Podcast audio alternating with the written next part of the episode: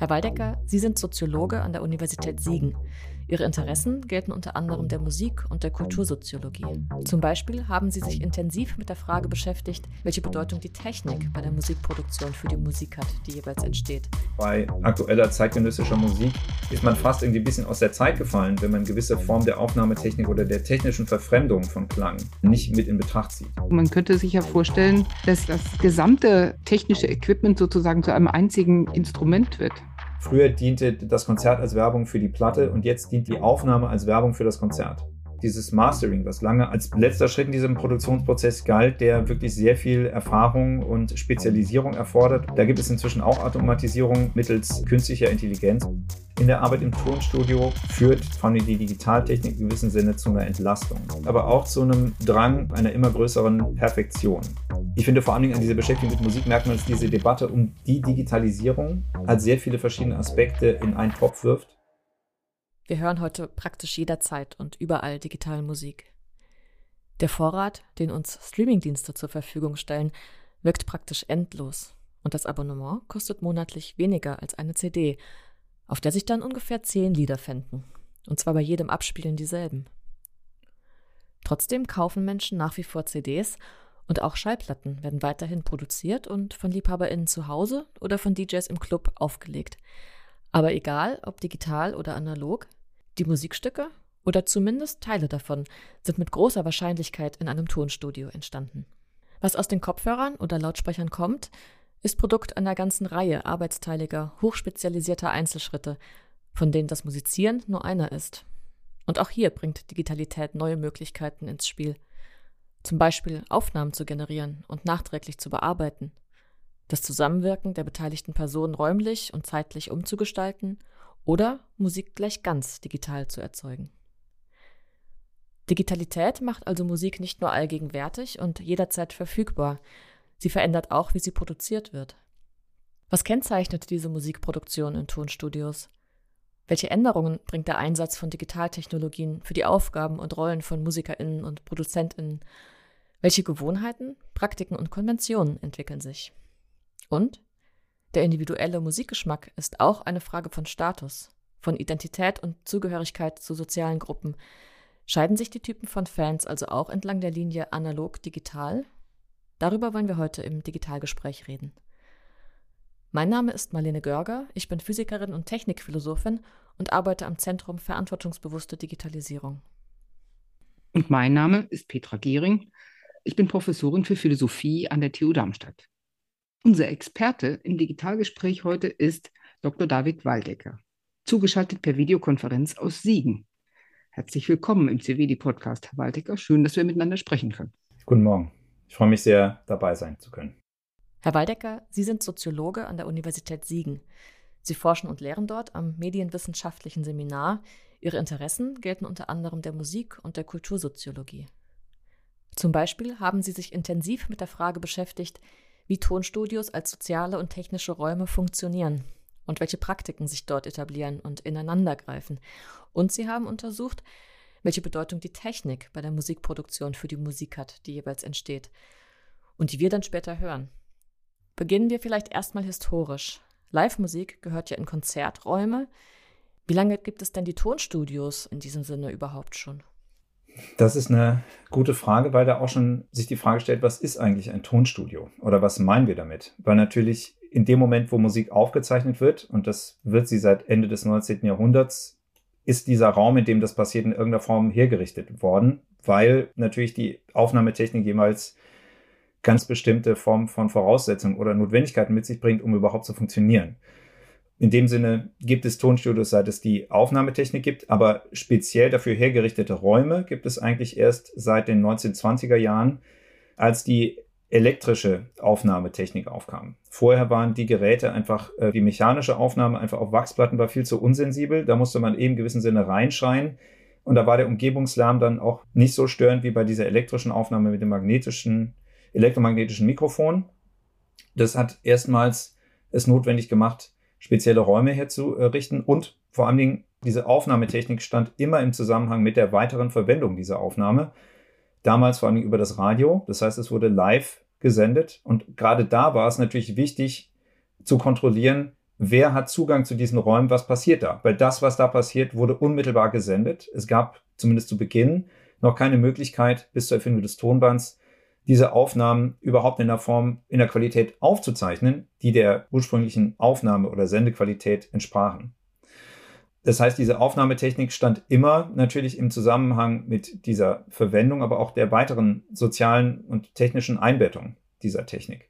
Je ziselierter im gewissen Sinne, je ähm, perfekter diese Aufnahme wurde, je sensibler sie wurde, umso mehr haben sich auch die Praktiken der Musiker daran angepasst oder an diese spezifische Form anpassen müssen. Wie gesagt, zuvor in diesen Trichter der magnetischen, äh, der äh, mechanischen Aufnahme musste man quasi reinschreien.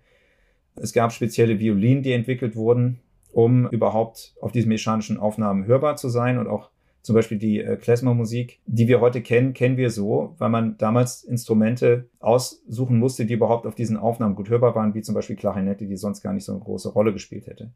Da merkt man schon, wie diese Aufnahme selber nicht nur eine neutrale Abbildung des musikalischen Geschehens ist, sondern immer schon als Technik die Aufnahme in ihrer spezifischen Art und Weise mit konstituiert. Und das jetzt vor der Digitalität und mit der Digitalisierung selber passiert das natürlich auch nochmal auf eine weitere Art und Weise, kann man sagen. Das heißt, so ein Studio hat gleich mehrere Funktionen. Es ist einerseits das Gefäß, das Störgeräusche draußen hält, also so eine Art saubere Aufnahmesituation garantiert. Und auf der anderen Seite ist es der Behälter, in dem die ganze Technik aufgebaut werden kann, die dann die eigentliche Aufnahme produziert. Und vielleicht kann man sagen, als drittes auch noch der Ort, wo nach wie vor halt äh, Musik gemacht werden können muss. Also so ein kleiner Aufführungsraum scheint es ja doch zu bleiben. Oder hat sich das schon verändert mit der Digitalisierung?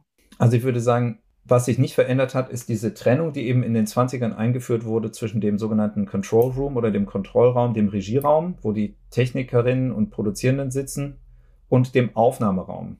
Der wurde damals eben notwendig, dass vor allem im Sinne dieser Live-Aufzeichnung die Techniker miteinander sprechen konnten oder besprechen konnten, was kommt als nächstes, damit das nicht auf der Aufnahme hörbar wird. Und diese Trennung im Tonstudio, die eben auch eine arbeitsteilige Trennung zwischen den Musikern ist, die die Musik machen im gewissen Sinne und den anderen Leuten, die die aufzeichnen oder diese anleiten, die hat sich eigentlich zumindest solange noch Instrumente eingesetzt werden und nicht irgendwelche Samples, die hat sich eigentlich bis heute durchgehalten. Also das ist eigentlich Standard in jedem Studio. Und was die Digitalisierung, denke ich, an diesem Studio verändert hat. Vor allen Dingen hat es diese Studiotechnik erschwinglich gemacht. In dem Maße, dass man jetzt auf jedem normalen Laptop eigentlich eine Aufnahmetechnik in Form von Software aufspielen kann. Zum Teil ist die äh, als Open Source verfügbar oder natürlich ist es möglich, professionelle Aufnahmesoftware einfach illegal zu kopieren. Das wäre mit einem analogen Studio schwer möglich gewesen. Oder auch einem analogen Studio, was auf speziellen, in den 80ern zum Beispiel noch auf speziellen Geräten und Synthesizern basierte. Damals gab es diese Software für den PC einfach noch nicht, weil sich der PC selber noch nicht so durchgesetzt hat. Und das heißt, wozu die Digitalisierung, denke ich, zumindest geführt hat, ist, um das irgendwie so ein bisschen mit Marx zu beschreiben, die Möglichkeit, jedem Musiker auch diese Produktionsmittel an die Hand zu geben, eigentlich schon recht gut klingende Aufnahmen auch zu Hause durchführen zu können. Und das ist eben was anderes als im Vergleich zu den 80ern, wo AmateurmusikerInnen darauf angewiesen waren, auf Tonband oder im Zweifelsfall sogar auf Musikkassette aufzuzeichnen. Das hat ja auch eine ganz eigene Ästhetik, die ja in, zum Teil auch heute immer noch gepflegt wird. Aber die hat sich eben in Differenz zum professionellen Studio etabliert. Und diese Differenz, würde ich sagen, schrumpft zumindest auf der technischen Ebene, auf dem, was auf einem ganz normalen Laptop möglich ist, ein. Und das zeigt sich eben auch darin, dass ganz normale PCs eben die Medien sind, mit denen auch auf, in normalen Studios oder professionellen Studios, Rundfunkstudios aufgezeichnet wird. Da gibt es keine spezialisierten Geräte mehr. Ähm, nur das Ganze drumherum ist natürlich spezialisiert und entsprechend teuer. Es ist aber inzwischen möglich, das alles als Software auch nachzubilden. Mischpulte und Effektgeräte und so weiter. Da tut sich jetzt ja so eine ganze Welt auf, fast so eine Abbildung sozusagen des früheren Tonstudios irgendwie im Digitalen. Ist das auch ein Stück weit so? Also verliert das Tonstudio an Bedeutung für die Musikproduktion oder gibt es da immer noch Aspekte, die sich nicht in einem Heimstudio, nenne ich es jetzt mal, mit entsprechender Software abbilden lassen? Also ich habe den Eindruck, das Studio wird dadurch im gewissen Sinne sogar aufgewertet, dass es so viele, sagen wir mal, rein digitale Kopien gibt. Also weil sich zeigt, MusikerInnen, die etwas auf sich halten, bauen sich entweder dann ein Studio, was mehr als nur aus einem Laptop und einem Mikrofon besteht, also richten auch entsprechende Räumlichkeiten ihrer Wohnung, ihrem Haus so her, dass dort Musik aufgezeichnet werden kann. Und da zeigt sich eben, da gehört nicht nur die Aufnahmetechnik dazu, sondern auch ein Raum, der zum Beispiel, Sie hatten das ja gerade vorhin als Gefäß bezeichnet, Frau Gehring, der dazu in der Lage ist, den Klang von außen abzuschirmen, der entsprechend selber akustische Eigenschaften aufweist, also gedämmt ist, möglichst wenig Nachhall hat und so weiter. Und ich glaube, was vor allen Dingen zu dem Studio ja immer dazugehört, ist jemand, der dieses Studio betreibt oder der dort angestellt ist. Also Selbstständige oder halt natürlich Mitarbeitende in irgendwelchen größeren, vor allem Rundfunkstudios, die es noch gibt. Und deren Arbeit, habe ich den Eindruck, erfährt sogar eine gewisse neue Wertschätzung dadurch, dass sich eigentlich jeder angucken kann, was sozusagen der Stand der Aufnahmetechnik ist in Form von Software und wenn man jetzt einfach nur sieht, wie komplex zum Teil auch die Software sind, mit denen wir jetzt diese Podcasts hier aufzeichnen, was es für Möglichkeiten gibt und Parameter und wie die sich verändern oder wie sich der Klang verändert, wenn man hier und da dran dreht, da zeigt sich, wie komplex das Ganze ist. Und daher würde ich sagen, das Studio hat immer noch seinen Ort. Auch und selbst dann, wenn Leute gar nichts mehr in dem Sinne aufzeichnen, sondern nur mit Samples und Synthesizern auf dem Computer oder damit rein auf der digitalen Ebene arbeiten und der Raum, in dem das Ganze aufgezeichnet wird, zumindest nicht mehr in der Aufnahme direkt sich wiederfindet, sagen wir so. Die Technik übernimmt also sehr viel, wird in dem Sinne komplexer, gleichzeitig aber auch billiger und gut zugänglich und auch Nicht-Profis können sich da reinarbeiten. Jetzt stelle ich mir gerade vor, dass die Verarbeitungsseite, also das, was auf der anderen Seite der Glaswand, nicht da, wo gespielt wird, sondern da, wo gemixt und verändert wird, dass diese Seite immer bedeutsamer wird und reichhaltiger und interessanter und dass sich da ganz viele Rollen und Begeisterungsformen ausdifferenzieren. Wie ist es auf der anderen Seite bei denen, die ein Instrument spielen oder Musikstücke komponieren? Wie verändert sich für die die Situation? Das ist natürlich immer die Frage, wen man da konkret fragt und was diese Leute machen. Also man merkt natürlich jetzt im Amateurbereich, dass viele Leute sich eben aufgrund dieser allgemeinen Verfügbarkeit auch damit beschäftigen. Die haben einfach einen stärkeren Einblick als vorher in diese andere Seite. Die Musiker haben einen stärkeren Einblick in diese Technikseite, wenn man so will beschäftigen sich auch damit. Das ist der eine Punkt. Und ich glaube jetzt konkret in der Arbeit im Tonstudio führt die Technik, vor allem die Digitaltechnik in gewissem Sinne zu einer Entlastung. Weil man sagen kann, es ist sehr viel einfacher als vorher, zumindest grundsätzlich, Aufnahmen zusammenzuschneiden. Und es ist auch vom Material her nicht mehr so teuer, Aufnahmen zu wiederholen. Die analogen Tapes, auf denen Aufnahmen früher stattfanden. Heutzutage kostet so ein Tape, das eine Stunde Laufzeit hat, um die 100 Euro. Und das war damals vielleicht nicht so teuer, aber weil das auch heute nicht mehr so viel benutzt wird. Also früher war das, wie gesagt, nicht so teuer, aber es hat natürlich einfach zum Materialverschleiß geführt, wenn man Sachen äh, x-fach aufgenommen hat. Und wenn man sich überlegt, wie viel Platz heute auf Festplatten ist, ist das einfach nicht mehr so. Das heißt, ich würde sagen, es führt schon zu einer Erleichterung. Gleichzeitig führt es natürlich aber auch zu einem Drang, habe ich den Eindruck, einer immer größeren Perfektion weil der eben einfach technisch möglich ist. Man kann es ja nochmal aufnehmen. Man kann auch nochmal hier an dem Mikrofon irgendwas fummeln. Man kann das Mikrofon austauschen. Man kann ein anderes Effektgerät verwenden. Also es ist, denke ich, ein doppelter Effekt, der auch jetzt durch die musikalische Sozialisation gegeben ist. Wir sind eh ständig mit perfekt produzierter Musik umgeben, können die zu jeder Zeit hören. Und das ist natürlich ein Ideal, was alle verinnerlicht haben und natürlich auch reproduzieren wollen, ob sie das nun können oder nicht. Sowohl in Bezug auf die Frage, kann ich mein Instrument so beherrschen oder sind wir als Ensemble so gut, das überhaupt äh, hinzubekommen bei der Aufnahme? Und natürlich auch sind die Techniker in, auf der anderen Seite so, oder ist die Technik, die dort vor Ort ist, so gut? Wir möchten genau den Bassdrum-Klang haben wie bei der Band XY. Ist das Wissen vorhanden, um das überhaupt zu reproduzieren? Da braucht man ein enormes Wissen, um tatsächlich das hinzubekommen. Wenn man sagt, ich gehe mit dieser und jener Referenzaufnahme dahin und sagt, ich möchte das haben, das zu emulieren, ist, erfordert wirklich sehr viel Wissen. Aber für die Musiker selber also ich habe das Gefühl, bei wirklich stark auch noch arbeitsteilig organisierten Kontexten, wie jetzt nehmen wir mal ein Rundfunksymphonieorchester, da haben die Musiker selber mit dieser Aufnahmeseite kaum zu tun. Und ich habe das Gefühl, für die hat sich da jetzt gar nicht so viel geändert. Also zumindest jetzt in den letzten 30, 40 Jahren, sagen wir mal. Natürlich ist ein Unterschied, ob man in so einen Trichter spielt oder ein Mikrofon vor der Nase hat. Geändert hat sich das natürlich vor allen Dingen für Musiker, die auch mit Musik zu tun haben, die rein digital funktioniert, wie jetzt Techno und solchen Genres. Also die hätte es ja ohne diese Formate eigentlich äh, gar nicht gegeben. Und auch gerade hier verschwimmt ja diese Grenze von Technik auf der einen Seite und Musik oder also Musizieren auf der anderen Seite natürlich nochmal viel stärker. Ist das beim Einsatz von Digitaltechnologien, mit denen jetzt Aufnahmen, sag ich mal, nachbearbeitet werden, eindeutig der Hauptaspekt, diese kosmetischen, nenne ich es mal, ähm, Anpassungen zu machen oder den Eindruck zu erzeugen, die Aufnahme sei anders gewesen, als sie dann letztendlich passiert ist? Oder gibt es auch, ähm, sag ich mal, ein Spielen mit den Möglichkeiten, die Digitalität bietet? Also das, was man gemacht hat, gezielt zu verfremden und zuzugeben oder auch hörbar zu machen, dass da digital dran gearbeitet wurde? Ich würde sagen, das ist letztlich auch eine Frage der Ästhetik oder der ästhetischen Strategie, die die Band verfolgt weil ich habe den Eindruck, zumindest jetzt aus meiner Arbeit oder meiner Forschung mit Ensembles, dass es davon abhängt, in was für musikalischen Genre man sich bewegt. Also man merkt, es gibt einfach bei zum Beispiel Punk und Hardcore oder sowas oder klassischer Rockmusik, auch da werden standardmäßig bestimmte Studioeffekte angewendet, die, wie Sie sagen würden, jetzt quasi nur der Bereinigung oder zum Beispiel der, der Pegeleinstellung und so weiter dienen. Aber es gibt natürlich andere Genres, wo sehr viel mit den Möglichkeiten experimentiert wird, was diese Studiotechnik eigentlich bietet. Und Deswegen finde ich, kann man das nicht so verallgemeinern. Ich würde sagen, das hängt einfach von dem Genre, aber es hängt auch von dem Interesse der Musiker ab. Wenn man sich diese Breite der Möglichkeiten vorstellt und auch äh, das ungemein komplexe Arrangement im Studio mit vielen Maschinen, aber eben virtualisiert und dadurch auch gut kontrollierbar und beherrschbar.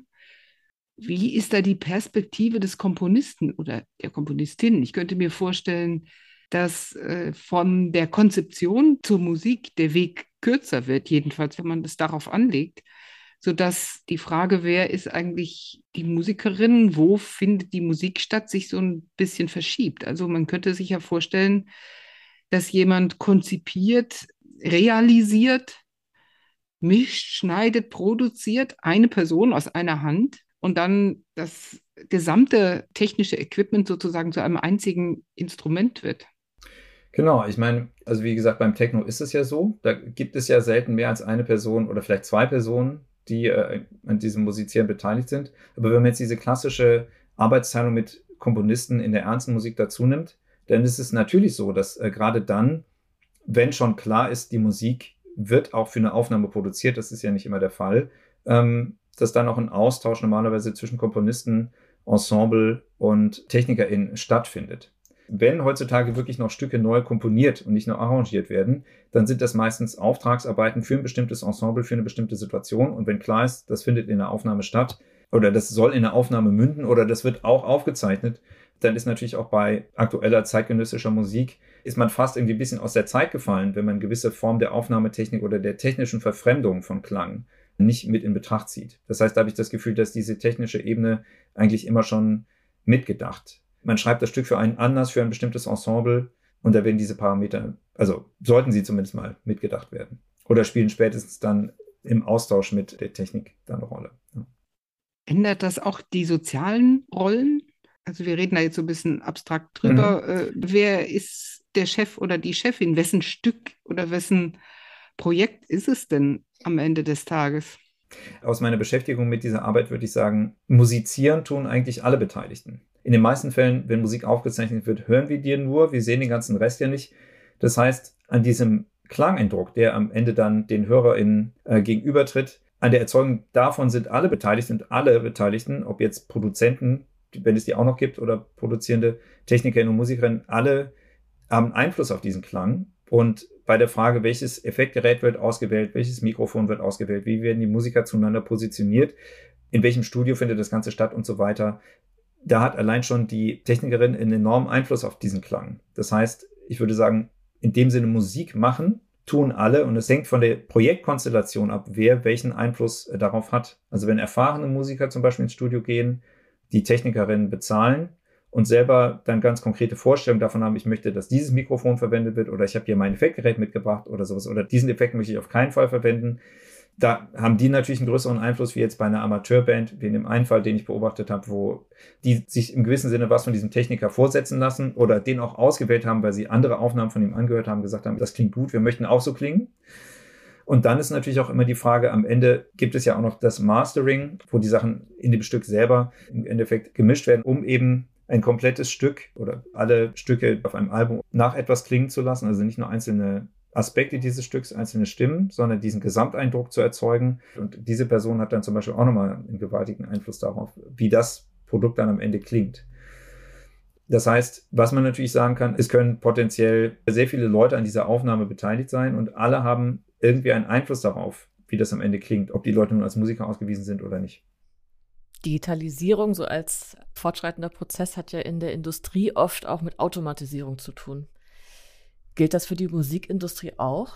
Also wir haben jetzt ja sozusagen von dem Einsatz dieser Technologien als etwas gesprochen, das vieler Fähigkeiten bedarf. Da sind Leute hoch ausgebildet und man bekommt auch als Laie dadurch, dass man sozusagen selbst ausprobieren kann, einen Eindruck davon, was es da alles so zu können gibt.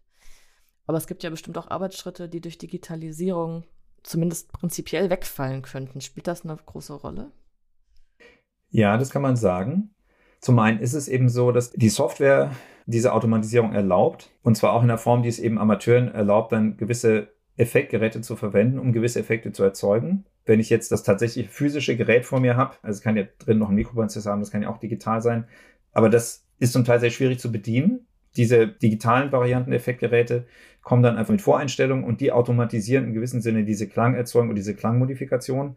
Das geht sogar inzwischen so weit, dass auch äh, mittels ähm, künstlicher Intelligenz oder zumindest Machine Learning und Automatisierung auch dieses Mastering, was lange als letzter Schritt in diesem Produktionsprozess galt, der wirklich sehr viel Erfahrung und Spezialisierung erfordert, da gibt es inzwischen auch Automatisierung zu. Und da gibt es einen Artikel von äh, Jonathan Stern und Elena Raslogova über das Tool Lander. Ich kann Ihnen da gerne noch kurz den Link zu in unser Gesprächstool packen. Das habe ich jetzt gerade vorhin mal recherchiert.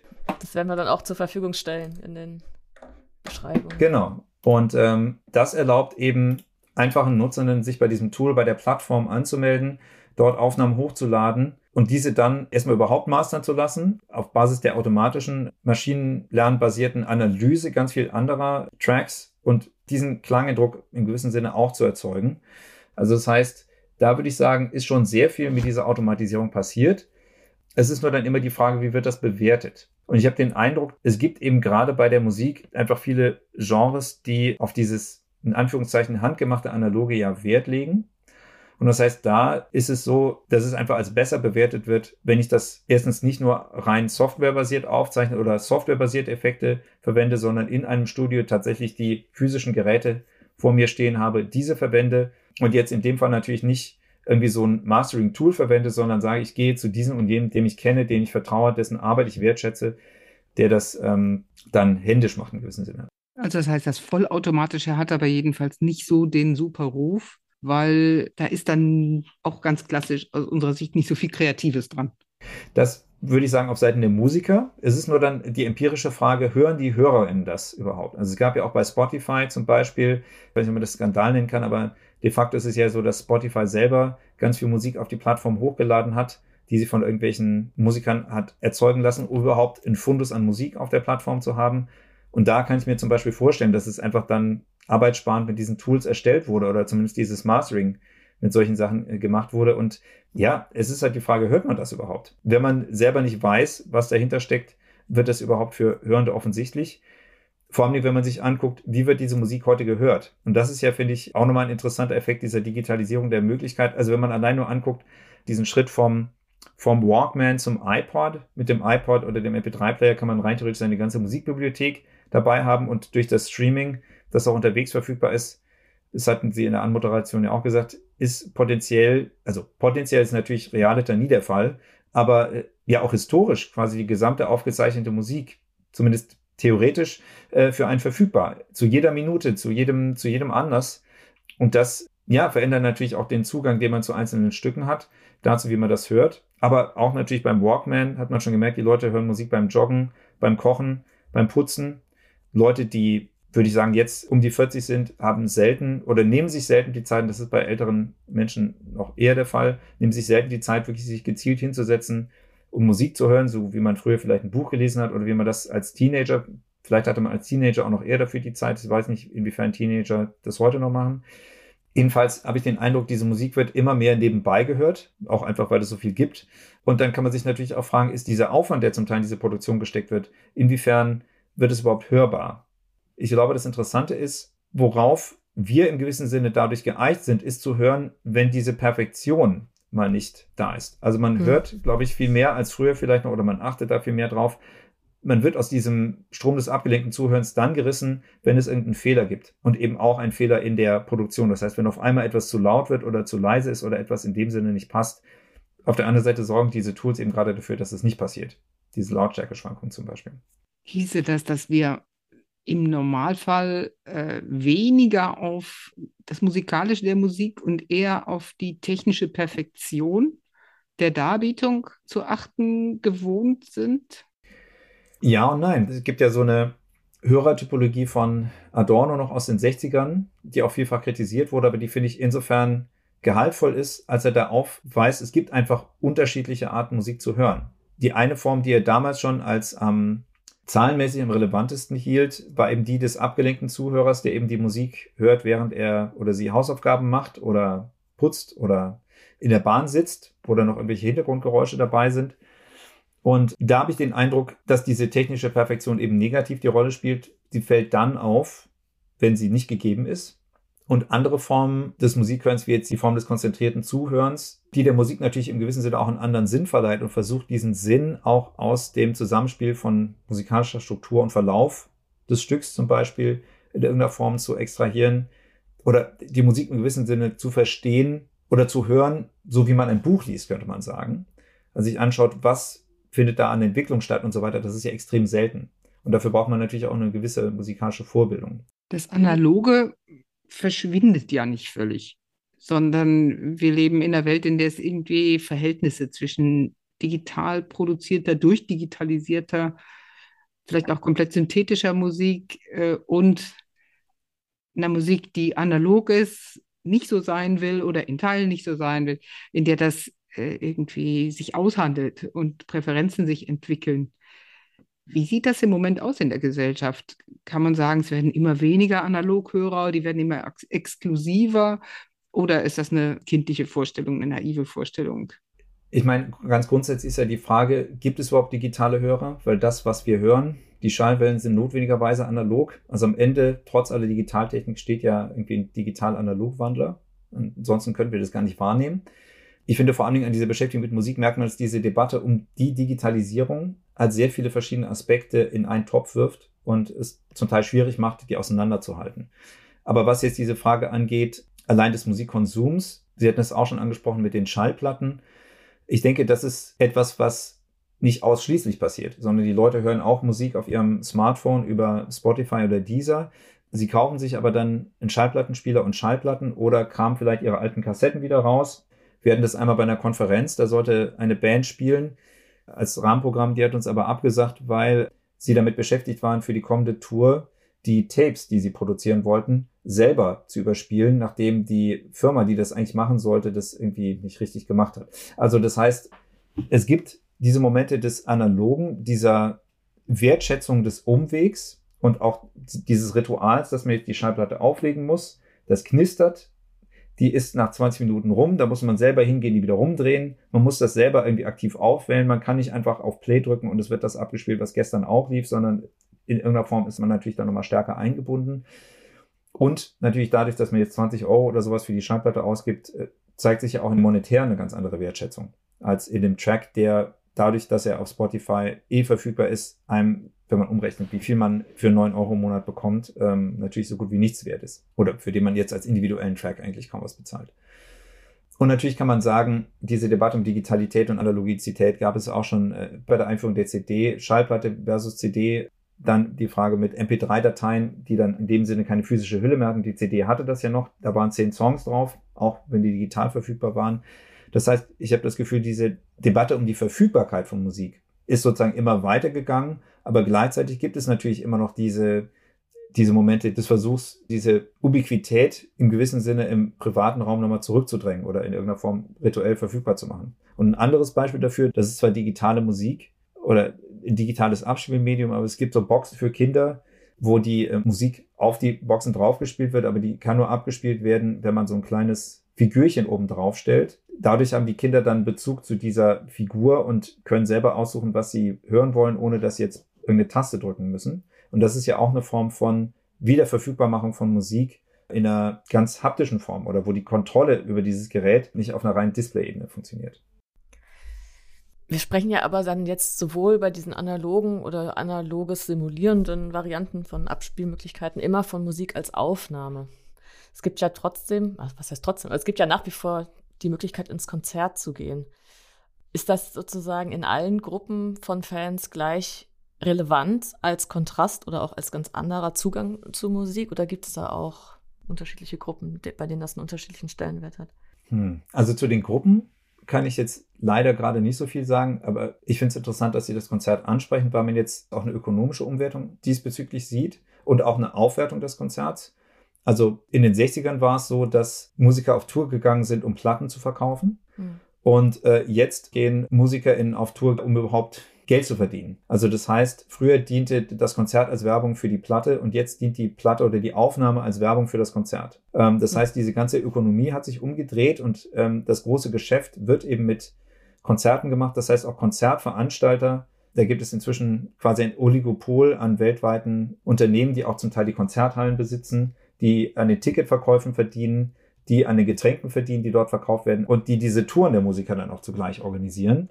Das heißt, auf der ökonomischen Ebene, denke ich, hat sich das aufgewertet und weil die Musik auch eben so verfügbar ist, also wenn mir sagt, okay, mir gefällt dieses Album von den Red Hot Chili Peppers oder mir fällt jetzt leider kein aktuelleres Beispiel ein, dann kann ich mir direkt die ganze Diskografie auch anhören. Das heißt, wirklich bedeutsam im Sinne von, ich bezahle auch was dafür, die Musik im gewissen Sinne wieder zu einem Ereignis zu machen. Das passiert dann im Konzert. Und ich glaube, deswegen ist es relevant, hat es eine ganz andere Form von Bedeutung erhalten.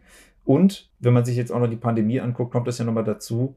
Da ist ja vielen Leuten aufgefallen, wie wichtig eigentlich diese Sozialkontakte sind, wie groß auch dieser Unterschied zwischen hier so einem Gespräch über Zoom und einem tatsächlichen Zusammensitzen in einem Raum äh, ist. Und das spielt bei dem Erleben von Musik natürlich nochmal eine Rolle. Ich habe den Eindruck, für viele Leute ist dann dieses Konzert eine der wenigen Möglichkeiten, wo man die Musik überhaupt bewusst hört oder sich eben bewusst Zeit nimmt, diese Musik zu hören. Und das eben auch mit anderen. Wobei durch mobile Endgeräte, die man dabei hat, auch da dann die Aufzeichnung wieder viel, viel leichter geworden ist, als das in früheren Zeiten war. Also im Prinzip kann ja jede Konzertbesucherin, jeder Konzertbesucher mit einem eigenen Mitschnitt nach Hause gehen. Mhm. Das stimmt, aber gleichzeitig ist die Frage, warum man das machen sollte, weil die eher in viel besserer Qualität eh dann bei Spotify oder sowas verfügbar ist. Ne? Also auch das hat sich natürlich geändert. Bootlegs gab es ja eben auch schon seit der Zeit der Audiokassette zumindest also möglich war, diese Aufnahmetechnik körpernah und recht klein äh, mit sich in so ein Konzert zu schmuggeln. Ich habe den Eindruck, wenn heute Aufnahmen gemacht werden, oder vor allem eher als Video oder als Foto, dienen die ja eher dem Beweis der Anwesenheit. Also, dass man gegenüber anderen in sozialen Medien darstellt, ich war auch da. Das heißt, dieses Konzert hat natürlich auch, wenn man so will, einen gewissen Mehrwert, weil man damit halt auch ausweisen kann, okay, ich finde diese Musikerin so toll, dass ich auch ähm, Tickets dafür kaufe und dann tatsächlich den Aufwand betreibe, dorthin zu gehen. Und ich kann das allen möglichen Leuten zeigen, wenn ich will. Muss man nicht, aber wenn es wichtig für das eigene Selbstbild ist, dann kann man das auf jeden Fall. In einer anderen Art als vorher. Ich habe noch eine Lieblingsfrage, mit der ich aber zurückspringe nochmal ins Studio. Ich stelle mir jetzt die Aufnahmetechnik dort einerseits äh, deutlich kleiner vor, als das in klassisch elektronischen Zeiten gewesen sein mag. Wie sieht die softwaregestützte Musikwahrnehmung aus, sowohl der Performenden als auch der Mischenden und dann Produzierenden? Ist das durch visuelle Elemente unterstützt? Also kriegt das Auge dadurch auch ein Stück weit mehr Macht, als das vielleicht früher war. Ich meine, früher gab es auch Geräte, an denen irgendwelche Zeiger hin und her gesprungen sind. Inzwischen kennen wir aber alle Displays, auf denen so bunte Visualisierungen sehr üppig zeigen, was gerade passiert. Ist die mhm. Vermutung, dass das Auge stärker auch mitgestaltet, was Klang und Musik dann am Ende wird? richtig? Oder ist es doch so, dass die Leute dort, die Profis, alle mit dem Ohr arbeiten? Ja, also ich würde sagen, man merkt ja allein am Musikvideo und an der Relevanz von Plattencovern, dass es immer schon eine Rolle gespielt hat. Dieser visuelle Eindruck, der sich mit der Musik verbindet. Aber ich habe das Gefühl, in so einem Studio hat sich da so gesehen gar nicht so viel getan. Also die Software, die in Aufnahmestudios verwendet wird, bildet vielfach auch grafisch das analoge Studio nach. In den meisten Studios steht eh immer noch so ein Mischpult rum. Das findet sich jetzt eben auch in der Software und auch dort gibt es dann so, ja, nachgebildete Dioden äh, oder so LED-Leisten, die anzeigen, wie laut etwas ist. Und wenn es rot wird, ist es zu laut und so weiter. Also das heißt, diese Konventionen gelten immer noch. Und dann gibt es ein paar von den Effektgeräten, die sind vorne ein bisschen verrückt gestaltet oder mit äh, seltsamen äh, oder nicht immer so leicht zu lesenden Schriftarten versehen. Aber ich habe das Gefühl, da verändert sich in der Visualität gar nicht so viel. Da ist vor allen Dingen immer noch die Frage des Klangeindrucks entscheidend, weil natürlich klar ist, das ist das, was am Ende auch zählt. Und ich habe den Eindruck, und das ist mir auch erst spät aufgefallen, die Techniker, die in ihrem Studio arbeiten, kennen natürlich diesen Klangeindruck, der sich in diesem spezifischen räumlichen Setting herstellt. Und das heißt, für die ist natürlich die Arbeit in diesem Studio selber immer die Kontrastfolie. Also sie können das, was sie da hören, viel besser mit dem vergleichen, was sie vorher gehört haben, weil sie das immer in dem gleichen Raum, immer über die an sich erstmal grundsätzlich gleichen Lautsprecher, Mikrofone und so weiter hören. Das heißt, ich habe das Gefühl, das ist sozusagen die Folie, auf der äh, irgendwie ästhetische Entscheidungen getroffen werden und weniger jetzt irgendwelche anderen Informationen. Und auch für die Musiker, die selber im Studio aufnehmen, ist es, denke ich, ähnlich. Auch da hat sich auf der visuellen Ebene eigentlich sehr wenig getan. Wenn wir jetzt gerade mal bei der Aufnahmesoftware oder auch der Nachbearbeitungssoftware sind, wer stellt die denn bereit? Gibt es da Monopole? Da habe ich den Eindruck, das ist noch nicht so richtig integriert. Also es ist jetzt zum Beispiel nicht so, dass Sony oder irgend so eine große Audiotechnikfirma, die dann zur Verfügung stellt. Das sind dann eher kleine Softwarefirmen, die das seit Jahrzehnten zum Teil betreiben und dann einfach die Version 13 des gleichen Tools zur Verfügung stellen. Was aber eben interessant ist, ist, dass die universell auf allen Geräten verfügbar ist oder inzwischen auch mit Plugins oder Add-ons oder sowas kommt, die es zum Teil auch erlauben, die über ähm, das Smartphone zu steuern, zumindest grundsätzliche Funktionen oder eine gewisse Übersicht darüber zu haben. Und natürlich die sogenannte Digital Audio Workstation, also die Möglichkeit, digital Musik zu erzeugen, kommt natürlich in vielen verschiedenen Formen daher. Und diese Emulation dieser Studio-Software zur Aufnahme ist eine Möglichkeit davon. Die wird aber häufig in Programmen jetzt auch mit anderen Möglichkeiten kombiniert, um zum Beispiel auch die Musik gleichzeitig aufzuzeichnen und dabei damit live Musik zu machen. Das gibt es auch. Also das heißt, ich habe auch das Gefühl, verschiedene Modi auch der technischen Form Musik zu erzeugen, werden in diesen Softwareformaten zum Teil miteinander kombiniert. Also es gibt zum Beispiel dann auch eine Anzeigemöglichkeit für MIDI-Instrumente, die im gewissen Sinne dem Papierstreifen ähnelt, die man früher in so automatische Klaviere gesteckt hat, die es auch schon zu Beginn des 20. Jahrhunderts gab. Diese Form der Darstellung wird wieder aufgegriffen. Genauso werden Interfaces aufgegriffen, die es erlaubt haben, die frühen Audiochips auf Spielekonsolen zu programmieren, um damit Musik zu schreiben. Man hätte letztlich vier Spuren für vier Synthesizer, die in so einer vertikalen Ansicht programmierbar waren. Und das wird jetzt auch zum Teil in diesem Programm aufgegriffen, aber auch mit dieser klassischen Darstellung von äh, Mischpulten und Effektgeräten und irgendwelchen Drehern und Reglern und so weiter äh, miteinander verknüpft. Also man merkt, diese Software greift einfach nicht nur von den technischen Parametern, sondern auch von der Gestaltung einfach diese Elemente anderer Formen der Musikproduktion auf im gewissen Sinne. Das klingt nach einer irgendwie doch sehr szenennah oder szenennah sich entwickelnden technologischen Vielfalt und gleichzeitig doch einer Verbindbarkeit von vielem mit vielem. Das ist ja auch in vielen digitaltechnischen Feldern gar nicht selbstverständlich, dass die Sachen zusammengesteckt und ineinander übersetzt werden können. Hm, der Druck und das Interesse von vielen, vielen Beteiligten scheint groß genug zu sein, dass sich das so entwickeln kann, bottom-up und vielfältig und dann gleichzeitig vielleicht auch mit dieser Liebe äh, zur Tradition sozusagen, dass, äh, dass ein bisschen Retro-Charme bei neueren Versionen von älteren Formen zu arbeiten noch dabei bleibt. Mhm. Ja, das auch. Und natürlich, weil im gewissen Sinne ja, selbst wenn man sagt, man hat die Aufnahmesoftware, die ist natürlich immer noch an die tatsächliche Aufnahme im Studio rückgebunden. Das heißt, irgendwie muss sie auch damit verbindbar sein. Und ich glaube, da ergibt es auch Sinn, diese alten Gestaltungsmaßnahmen zu, ähm, zu verwenden. Und gleichzeitig auch, denke ich, um Leuten, die vielleicht an dieses analoge Studio gewöhnt waren, zu zeigen, okay, so anders ist das gar nicht. Ja, du kannst eigentlich genau das Gleiche hier äh, nur unter mit anderen Mitteln im gewissen Sinne machen. Ja. Sie haben ja vorhin die Verwendung von Samples im Tonstudio angesprochen. Was ist damit genau gemeint? Und ähm, wie hat das die, den Produktionsfluss verändert?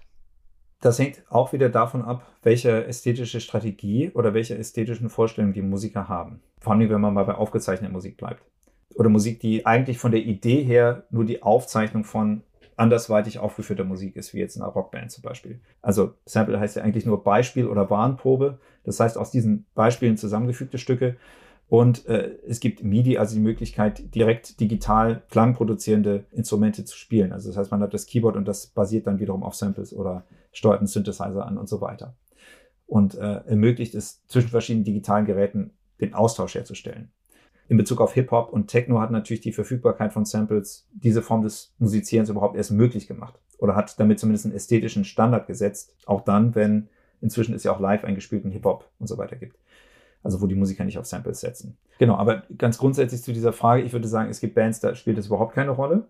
Und es gibt Bands, da spielt es eine sehr große Rolle. Da wird zum Beispiel beim Schlagzeug einfach nur der Klang der Bassdrum aufgenommen und der wird dann so oft an die entsprechenden Stellen gesetzt, dass es danach klingt, als ob der Schlagzeuger wirklich perfekt diesen Rhythmus spielen würde.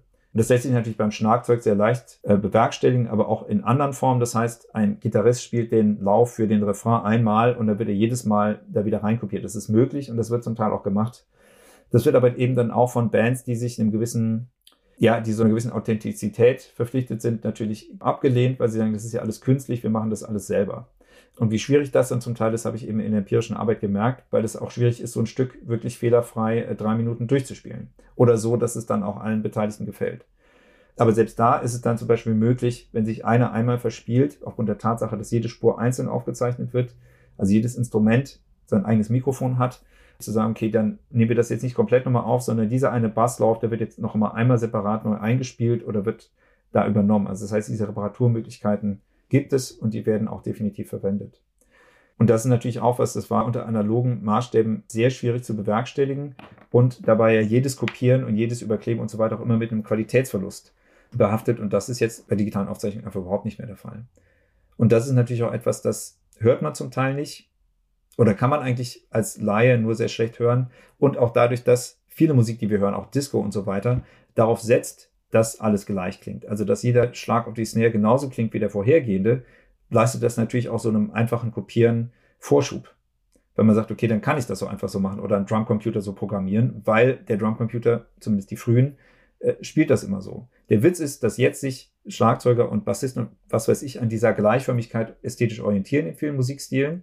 Ist aber so ist, also, und das ist selbst bei so Konsumtechnik, äh, also jetzt nicht für den Profibereich so, es gibt ja für ähm, Apple-Geräte dieses Programm GarageBand. Da sind auch Drumcomputer dabei. Und die sind in der Lage, wenn ich jetzt einfach nur anfange, Gitarre zu spielen, den Rhythmus in meinen Spielen zu analysieren, sich daran anzupassen, also einen Schlagzeugrhythmus dazu zu spielen, der auch irgendwie einigermaßen stilistisch dazu passt.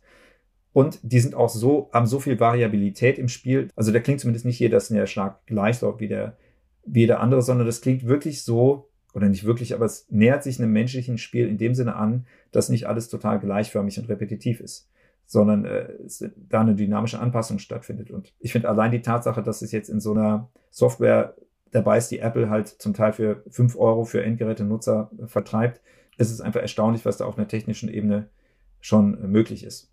Zumindest wenn es jetzt auch beim, beim Schlagzeug nur um die Rhythmuserkennung geht, nicht um irgendwelche melodischen oder harmonischen Verläufe oder sowas. Ich frage nochmal nach. Das heißt, da wird nicht nur ein leicht unregelmäßiger äh, Drum-Sound produziert, sondern es ist tatsächlich äh, KI, also es wird gelernt. Ähm. Im gewissen Sinne ja. Also die auf Basis von KI, also ich weiß nicht, inwiefern dieses Modell dann noch äh, laufend aktualisiert wird und inwiefern das jetzt serverseitig oder im Programm selber passiert. Aber es wird auf jeden Fall analysiert, was spielt diese Person da, was ist das Tempo, was ist der Rhythmus, inwiefern kann ich jetzt etwas dazu spielen, was irgendwie dazu passt.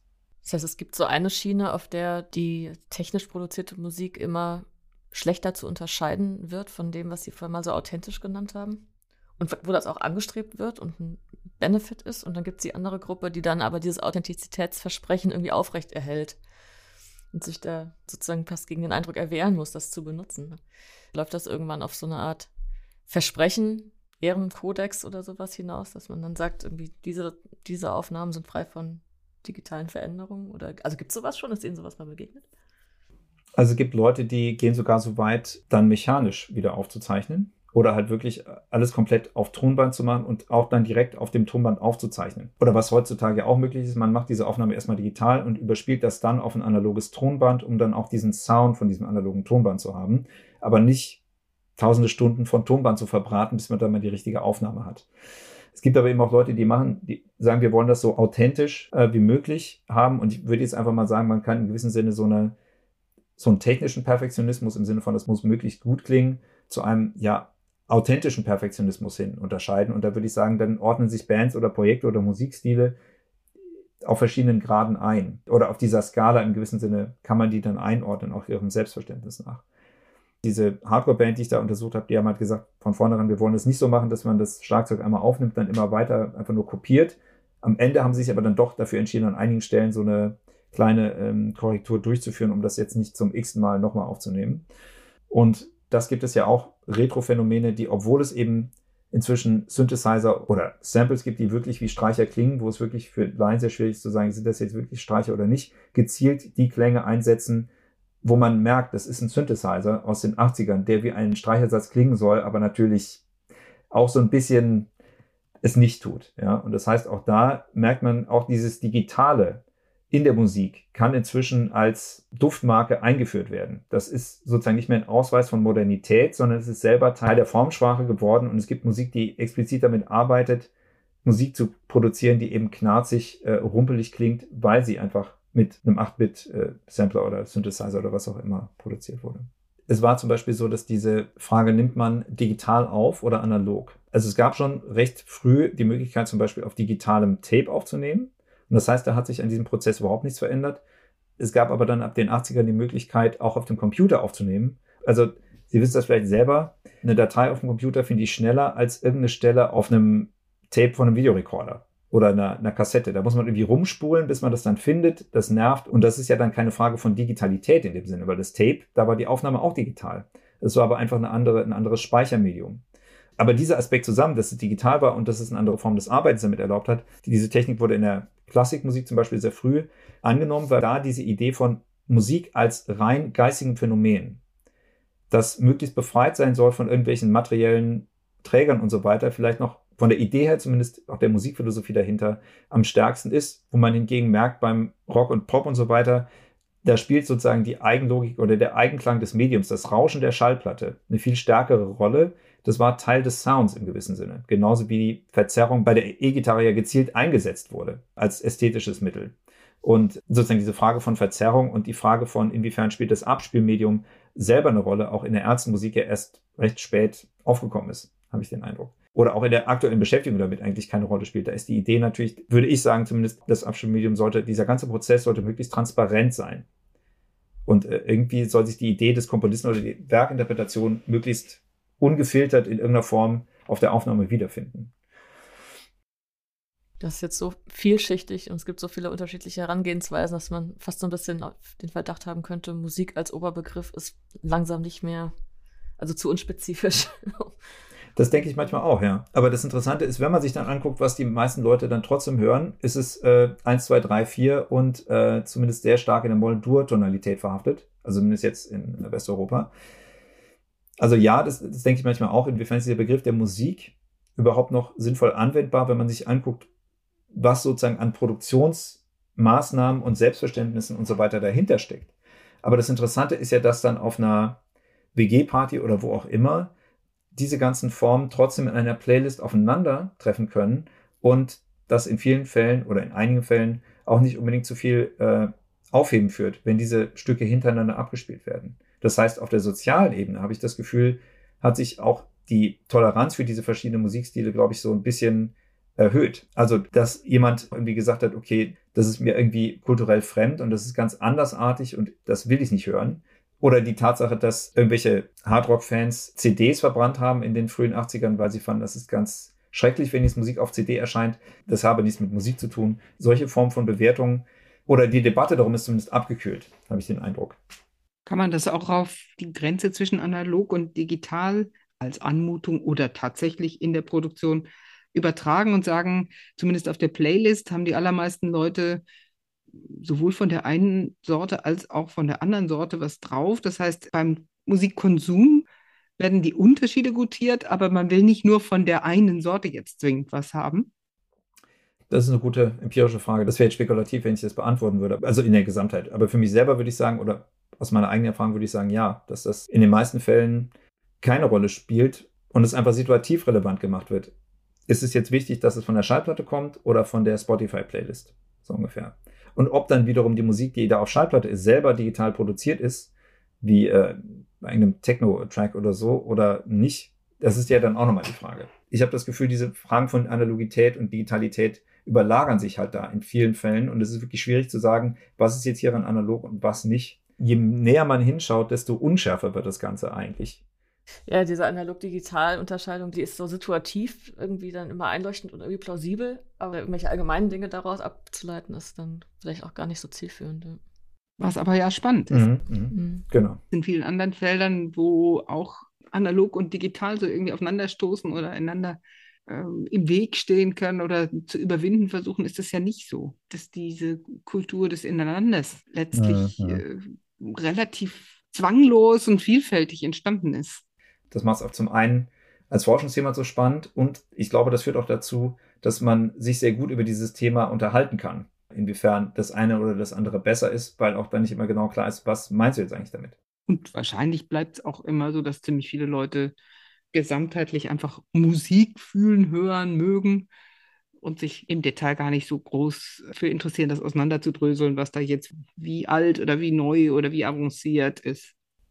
Genau, und ich denke halt, diese Frage ist eine der Bewertungen, ein Charakteristikum, anhand dem man Musik bewerten kann. Also da sind andere Fragen, denke ich, zentraler. Zum Beispiel die Frage, ist das Schlager oder nicht? Oder ist dieser Text irgendwie problematisch, wie man in diesem Laila-Song gemerkt hat? Da hat jetzt diese Frage von analogen digital überhaupt keine Rolle gespielt. Ich denke, es ist für die Frage, wie wird das Ganze hergestellt, produziert und äh, verteilt und so weiter enorm wichtig und natürlich auch, wie es gehört wird. Aber es ist bei der Frage der Bewertung in der tatsächlichen Nutzung dann wahrscheinlich nur ein Aspekt unter vielen.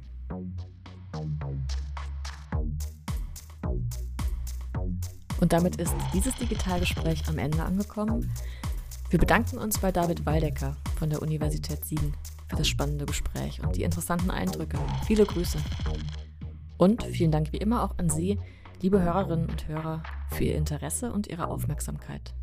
Wir sind in drei Wochen wieder da. Wenn Sie mögen, hören wir uns dann wieder zur nächsten Folge des Digitalgesprächs, dem Podcast von CVEDI, dem Zentrum für verantwortungsbewusste Digitalisierung.